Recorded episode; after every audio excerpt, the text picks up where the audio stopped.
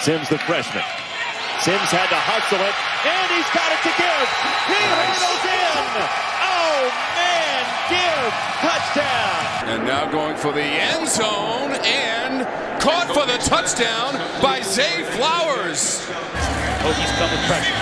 Pickens spins out of it. Now he's got to get rid of it. Has a receiver open to the end zone and a touchdown. Into the boundary, Fitzpatrick juggled it, and it is intercepted.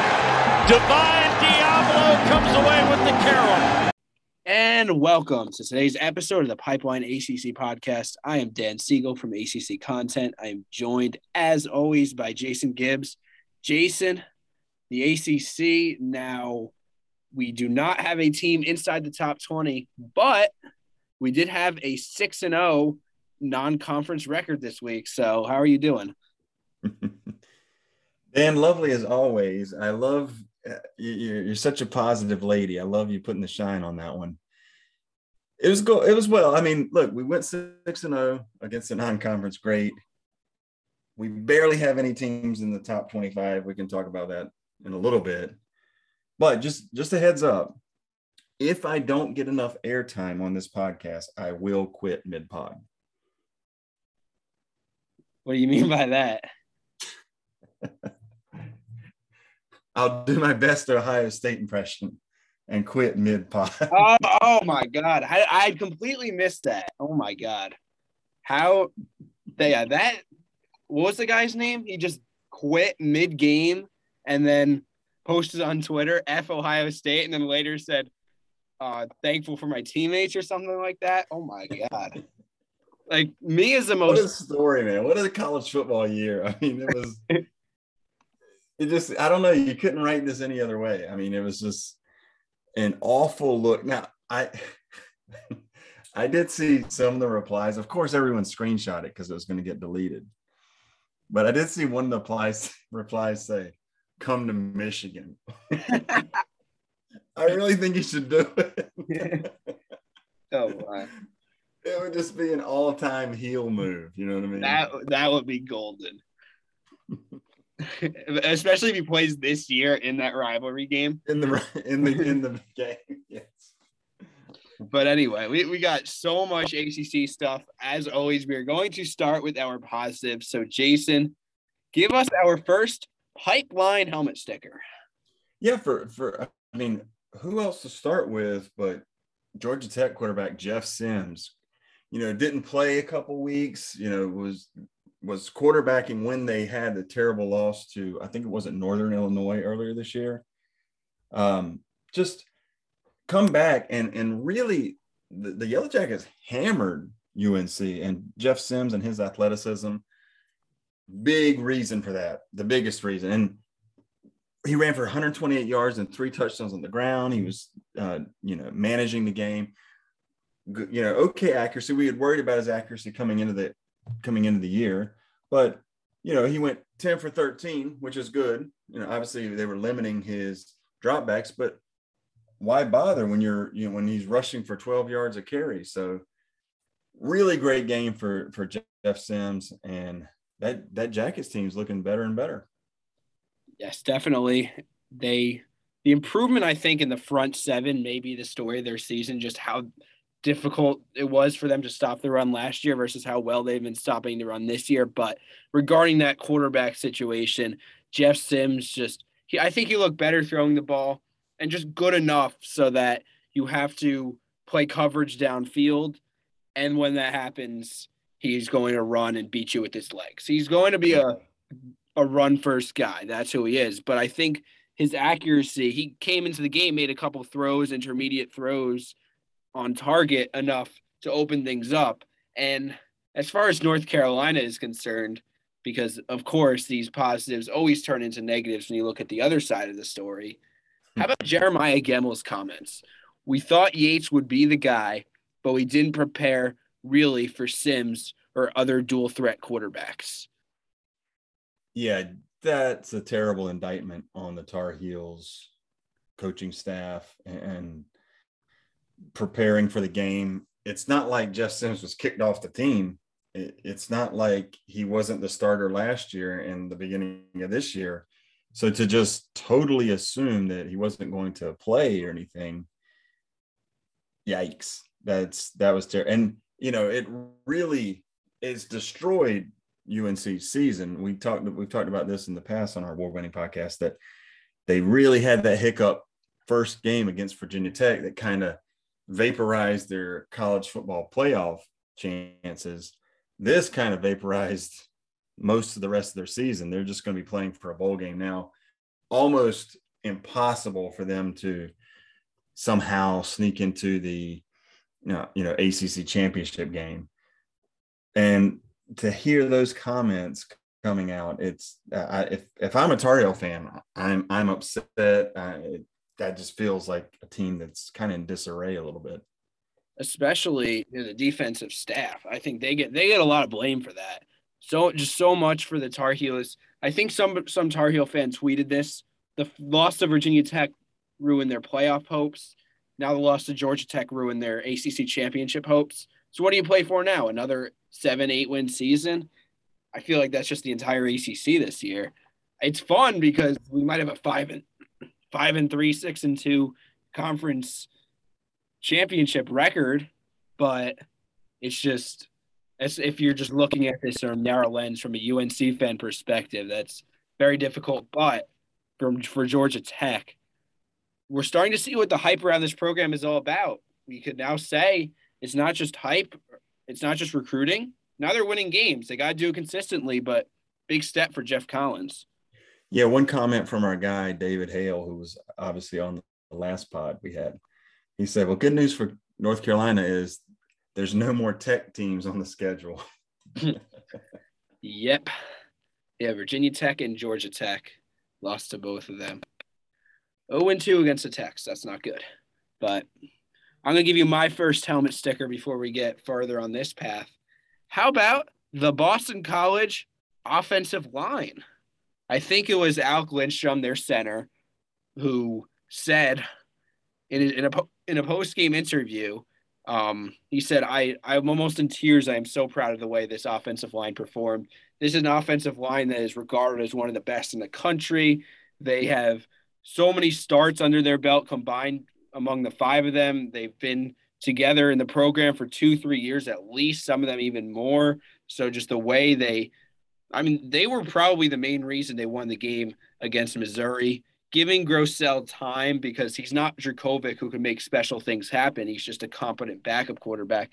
Giving Garwo enough space to run for 175 yards.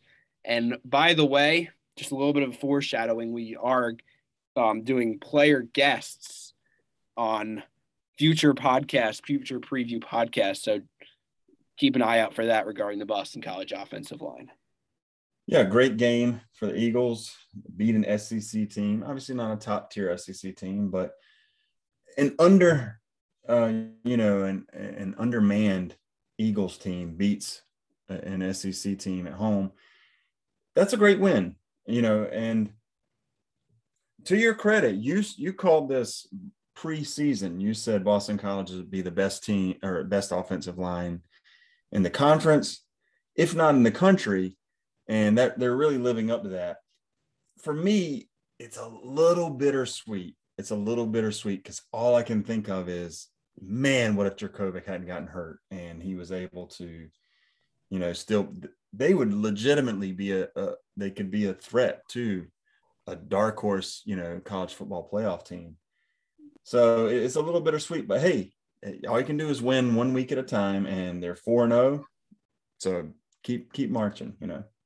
For sure, and I do think it's bittersweet. I did say in my three takeaways for every team article, which you could find on my Twitter. I'll also link it to the pod. I said with Jurkovec, this team is certainly my conference favorite.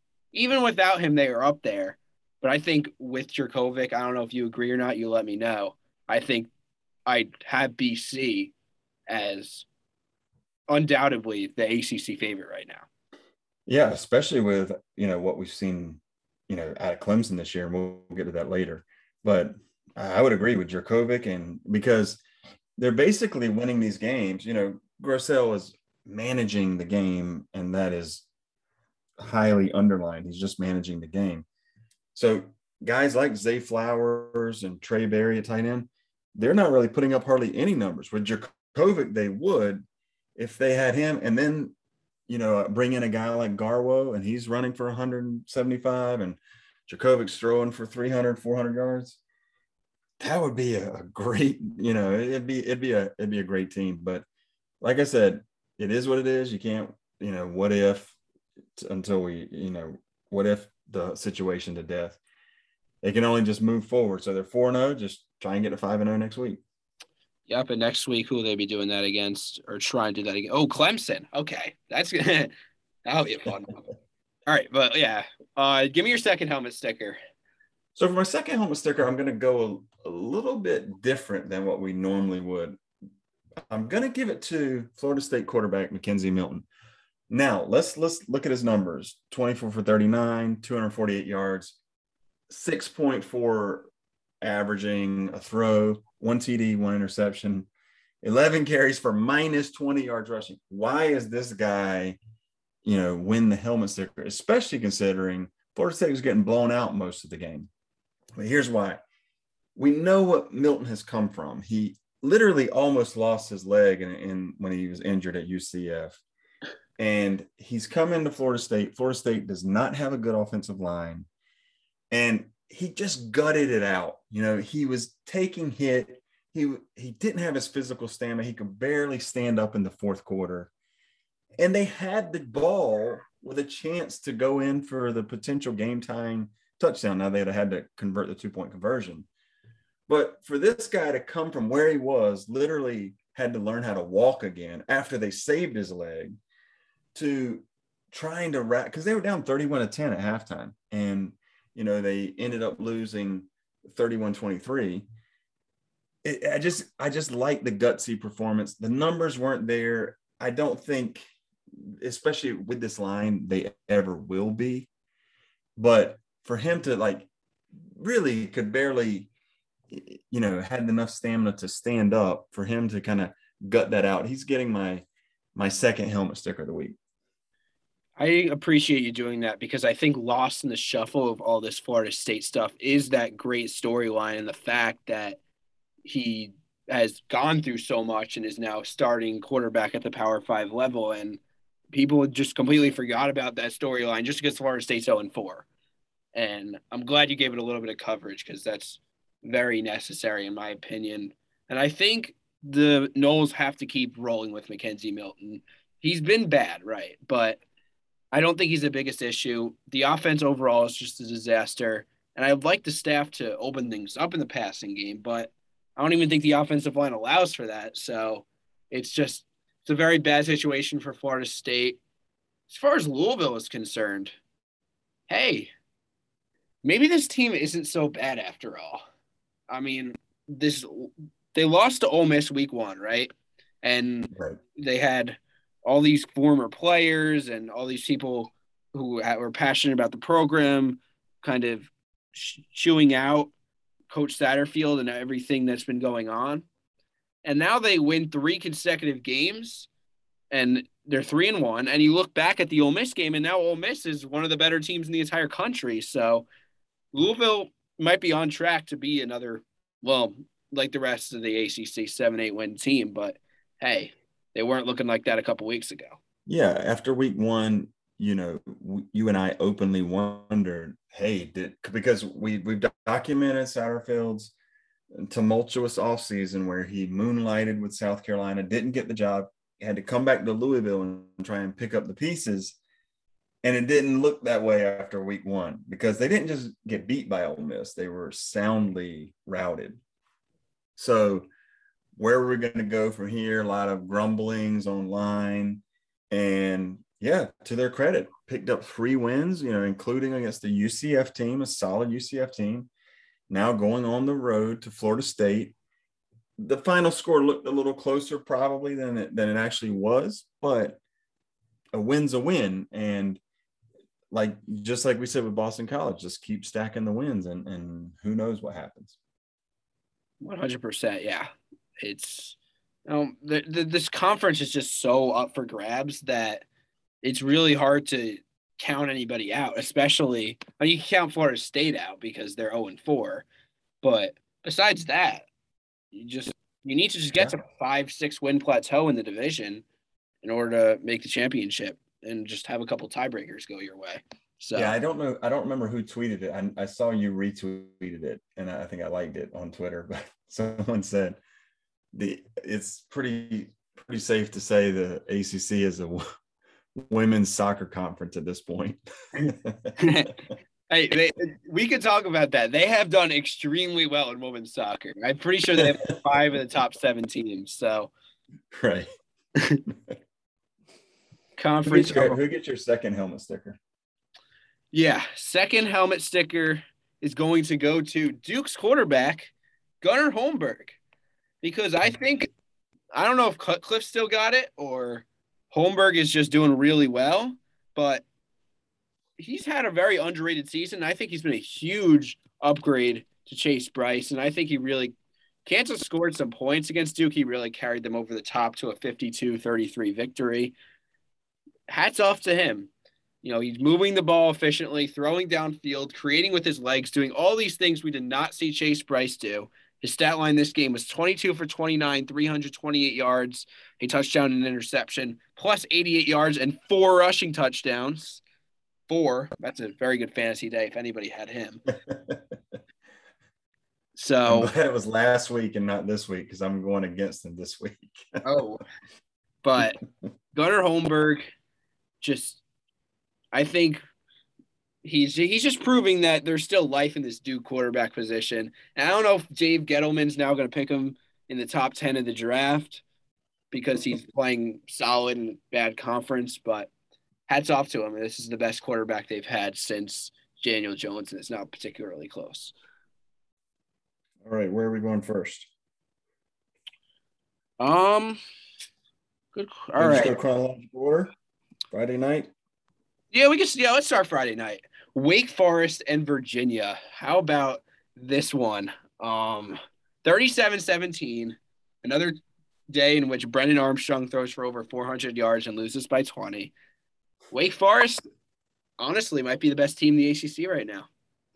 And Yeah, just like we all predicted to start the year, we had Wake Forest at the top of our ACC power rankings, myself included. And uh, no, but uh, unfortunately, you know, I I said this when, when we were picking games. I picked this game incorrectly. I said I, you know, I felt like it was a a, a three point game, and then, you know, um, Vegas had had the Hoos at minus four. I felt like they were trying to tip their hand, and so I constant, you know, a, a classic paralysis by analysis type uh, situation. But man, Wake looked great. You know, they go into Virginia. I think didn't they say they had beaten them five times in a row now, and that had never happened. David Hale talked about on the last pod about how Wake really benefited from these super seniors. They have them, you know, all over the field, and really hammered Virginia. I mean, I don't even know if it was actually as close as the 20 point victory. I mean, Virginia did get nicked up a little bit. I know Billy Kemp went out and they had a couple of um, injuries there, but I, I don't think it was, was going to matter. Armstrong was pressured all night long and it just wasn't a recipe for success. Hats off to him. He gutted it out, but Wake looking good. And, and you know, can they can they get to eight and oh? Can they, you know, I don't know. This is a this is a good looking team right now. like I said, I said before the year, it's very possible they start eight and zero and then finish eight and four. But now their their last four opponents: North Carolina, NC State, Clemson, and BC. Those are all toss up games to me. So 10, 11 wins is very possible. Obviously, we could say that theoretically about any team, but it's not like Wake is that much better than everything everybody else. So a lot of games will be toss ups, but their ceiling is moving up and up every week. That's all I'm saying. And props to Justice Ellison, uh, the other running back in that room, not Christian Beal Smith. Beal Smith is their power guy, but Ellison has burst, ran a big 63 yard touchdown. I really like him.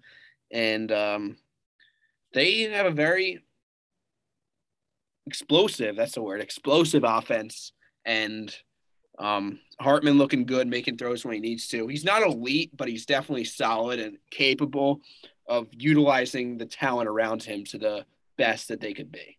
Yeah, especially that running game was, you know, that that mesh run that they detailed so well on the Friday night broadcast.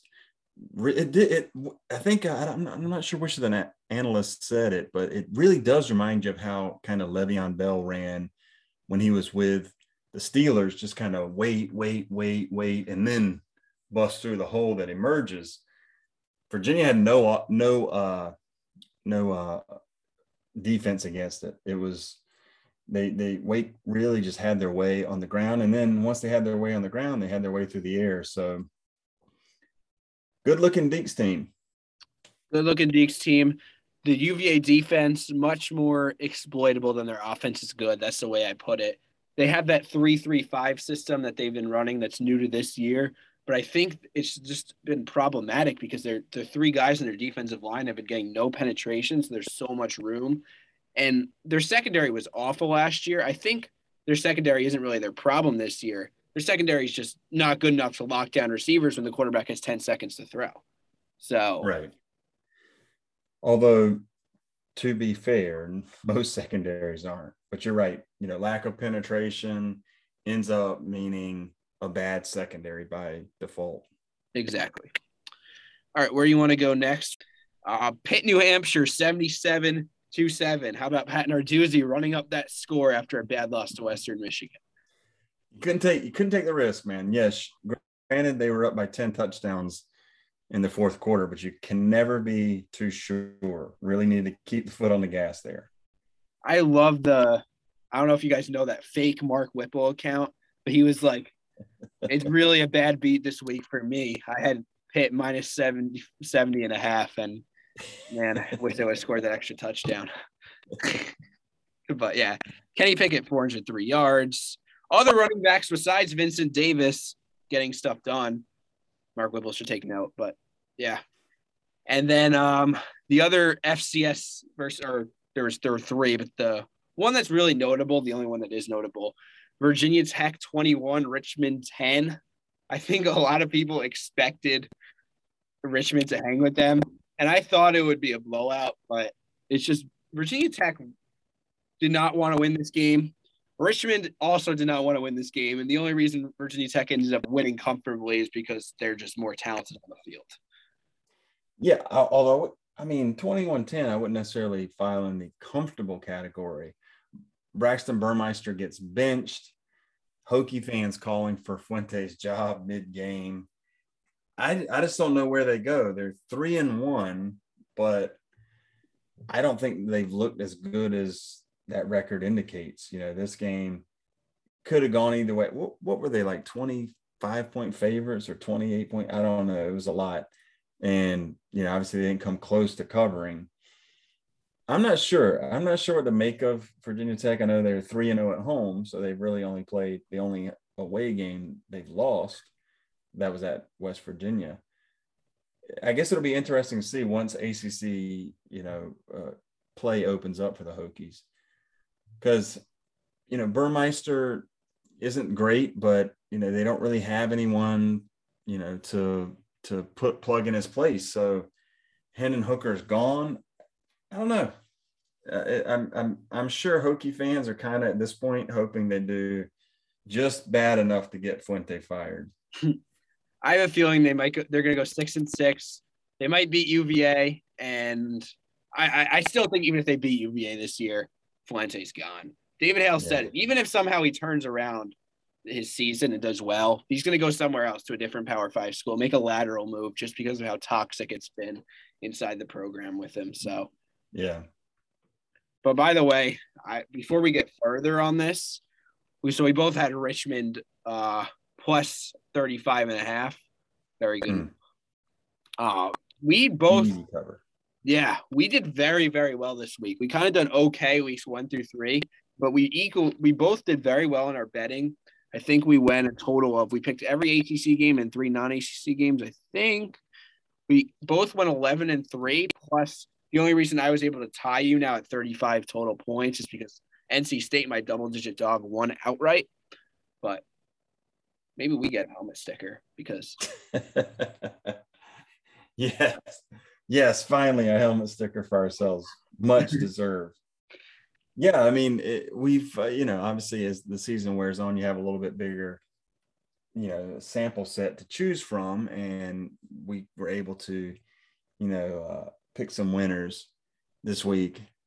I wish my double digit dog would have won, but man, you went all in with the NC State Clemson. You you, you picked NC State, you made them your lock, and then you made them your double digit favorite, and they ended up rewarding you. Wow, what what a what a win! Finally, a signature win for Dave Doeren and staff at, at for Wolfpack. And I know there's some partying uh, going on at, at NC State's campus for 100%. And uh, so Clemson loses this game. They're now two and two on the season, and they, Jason, you have a little bit of statistics on this. So this brings us to our factoid of the day. Jason, take it, take us away. Factoid of the day. So Clemson lost to NC State. That's who they lost to. I got I got called out by our guy Light It Red for not saying who they actually lost to. Clemson lost to an unranked opponent for the first time in 36 games.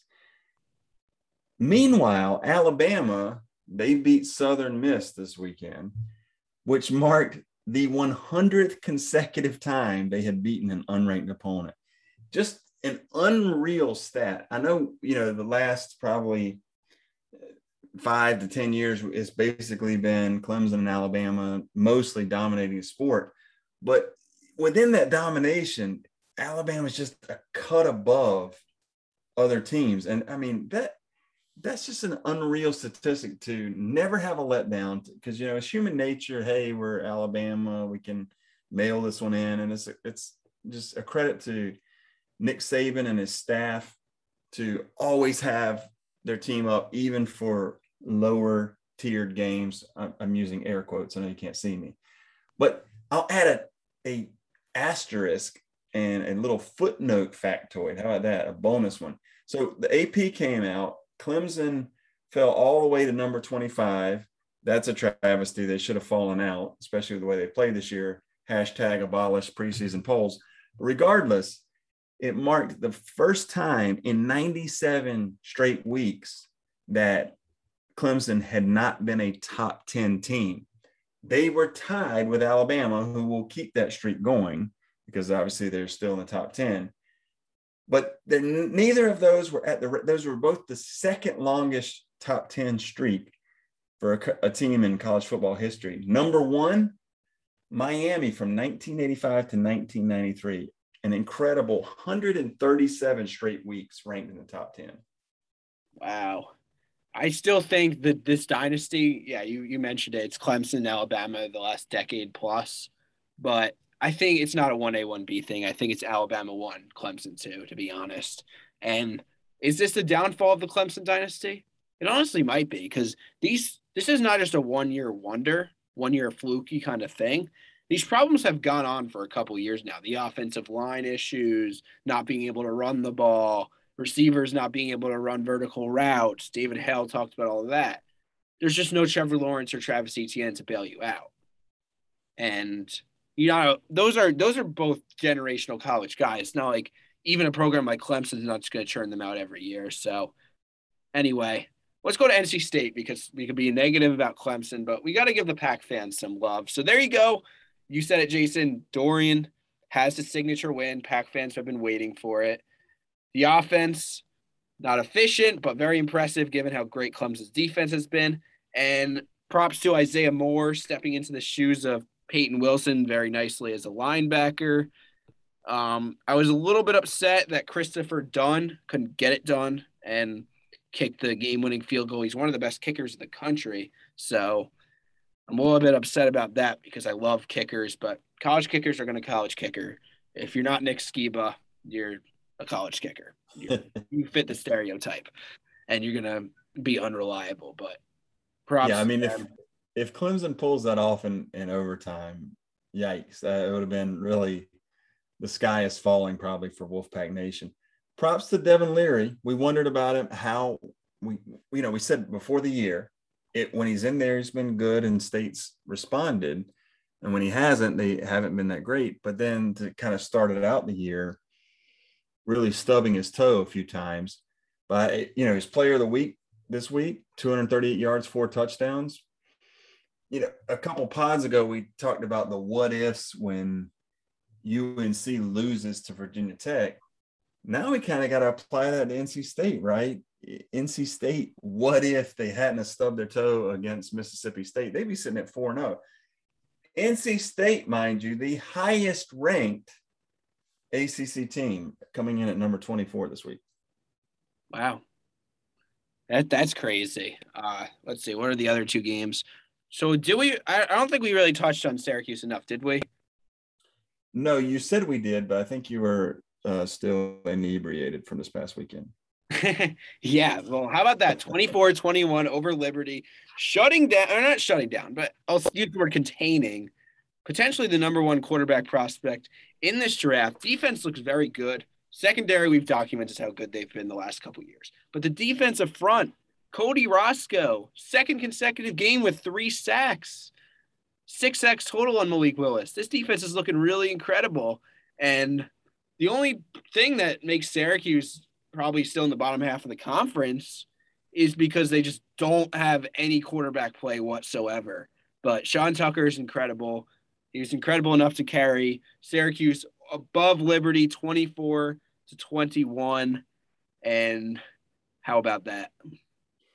Yeah, I said it. I, I felt like every year there's one random Friday night where Syracuse gets a home game and they pull off the upset. And th- this that was my pick last week, which they did. Kind of questionable play calling from Hugh Freeze down the stretch, Liberty's coach. Seems like they should have just kicked the field goal. But I'm with you. As big of a stud as Sean Tucker is, if they could get mediocre quarterback play, they they could make some noise. I I know our guy John Eads is excited. I know he predicted Syracuse would go bowling this year. He's looking good right now, three and one, two and one at home. Uh, so we'll see. But man, Sean Tucker's they were just gonna live and die. And and the entire Liberty, everyone in the stadium knew, Liberty coaching staff knew, defense knew that he was going to get the ball and they were going to be running up the middle. But it just, even with that, he's just too good of a player for them to stop. And so he literally carried the team on his back.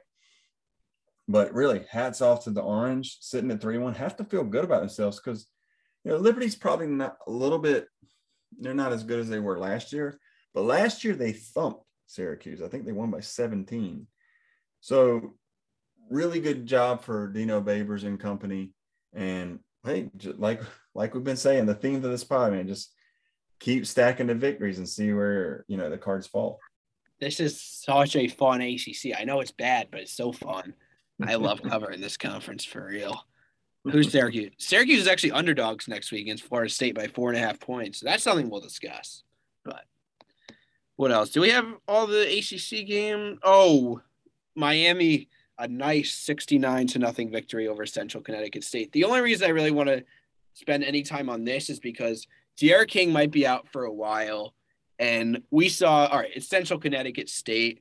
We saw two quarterbacks, the two freshman rookie quarterbacks that we talked about a little bit in the offseason Tyler Van Dyke and Jake Garcia, both putting up very efficient numbers. Obviously, Van Dyke 10 for 11, 270, and three touchdowns. Garcia 11 14, 147, and two touchdowns.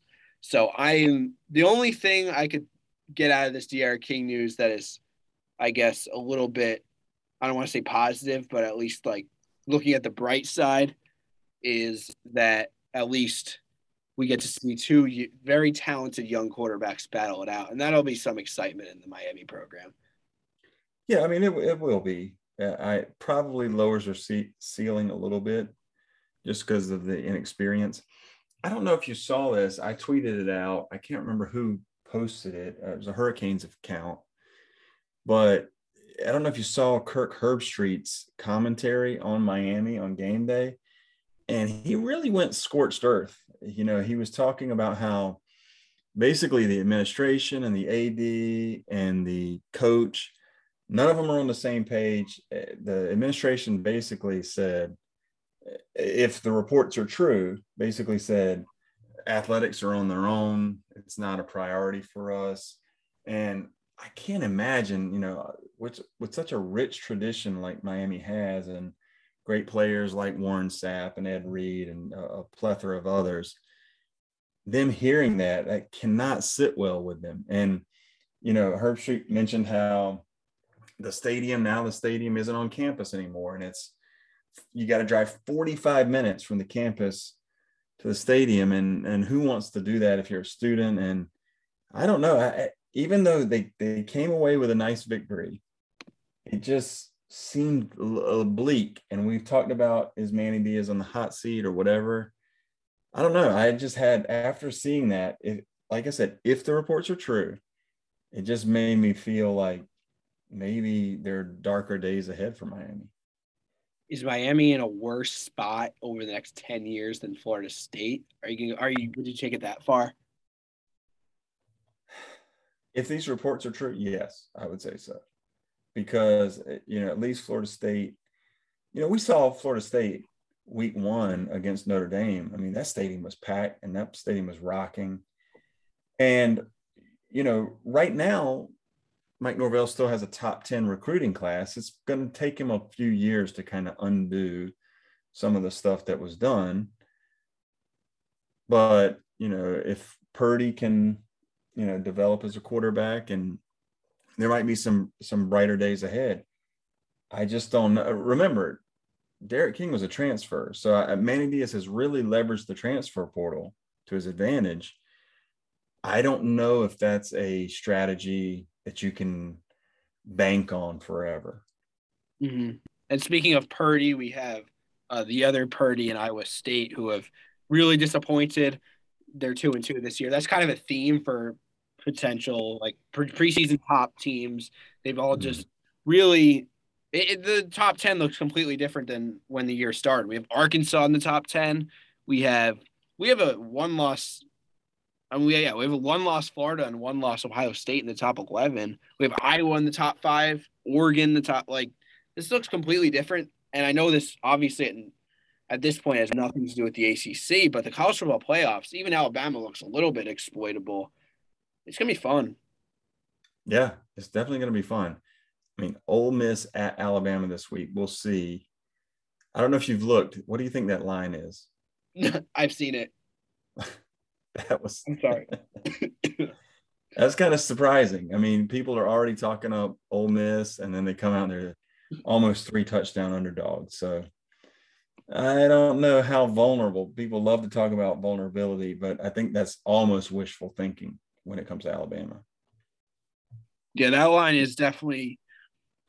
I don't want to say questionable because I know what David Hale said on the last episode. Like, when a line seems way off, it means you're missing something.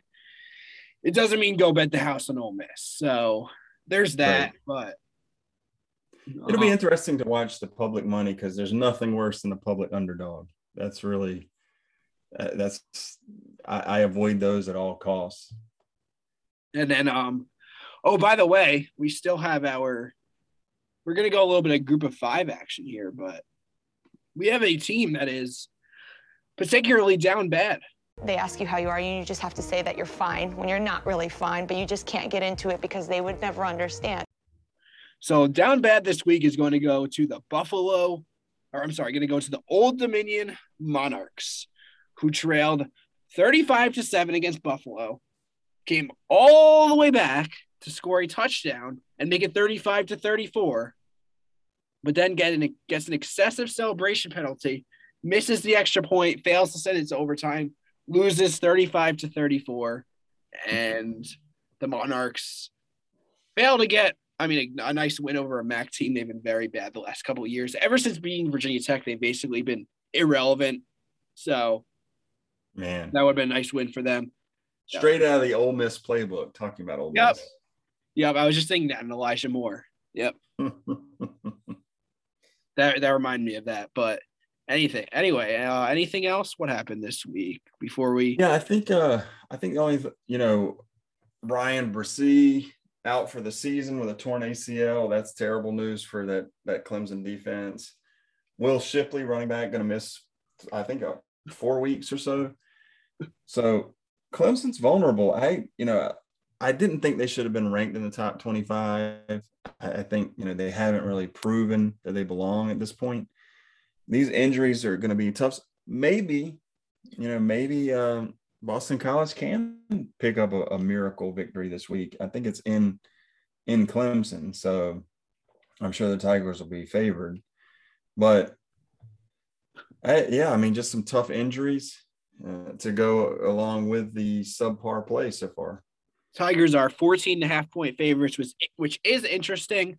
And we will break it down with potentially player guest on our next episode, the preview of the uh, week five slate. So please, you know, continue to interact with us, subscribe to our podcast, give us a five star review if you like what you heard, give us a one star review if for whatever reason you don't like what you've heard and you're still listening to it at don't encourage that. if you're still listening to it at the 40 second mark, 40 second minute mark, and you dislike it, yes, give us a one star review, give us your feedback. But with that being said, uh, thanks for listening, and we'll see you next time on the Pipeline ACC podcast.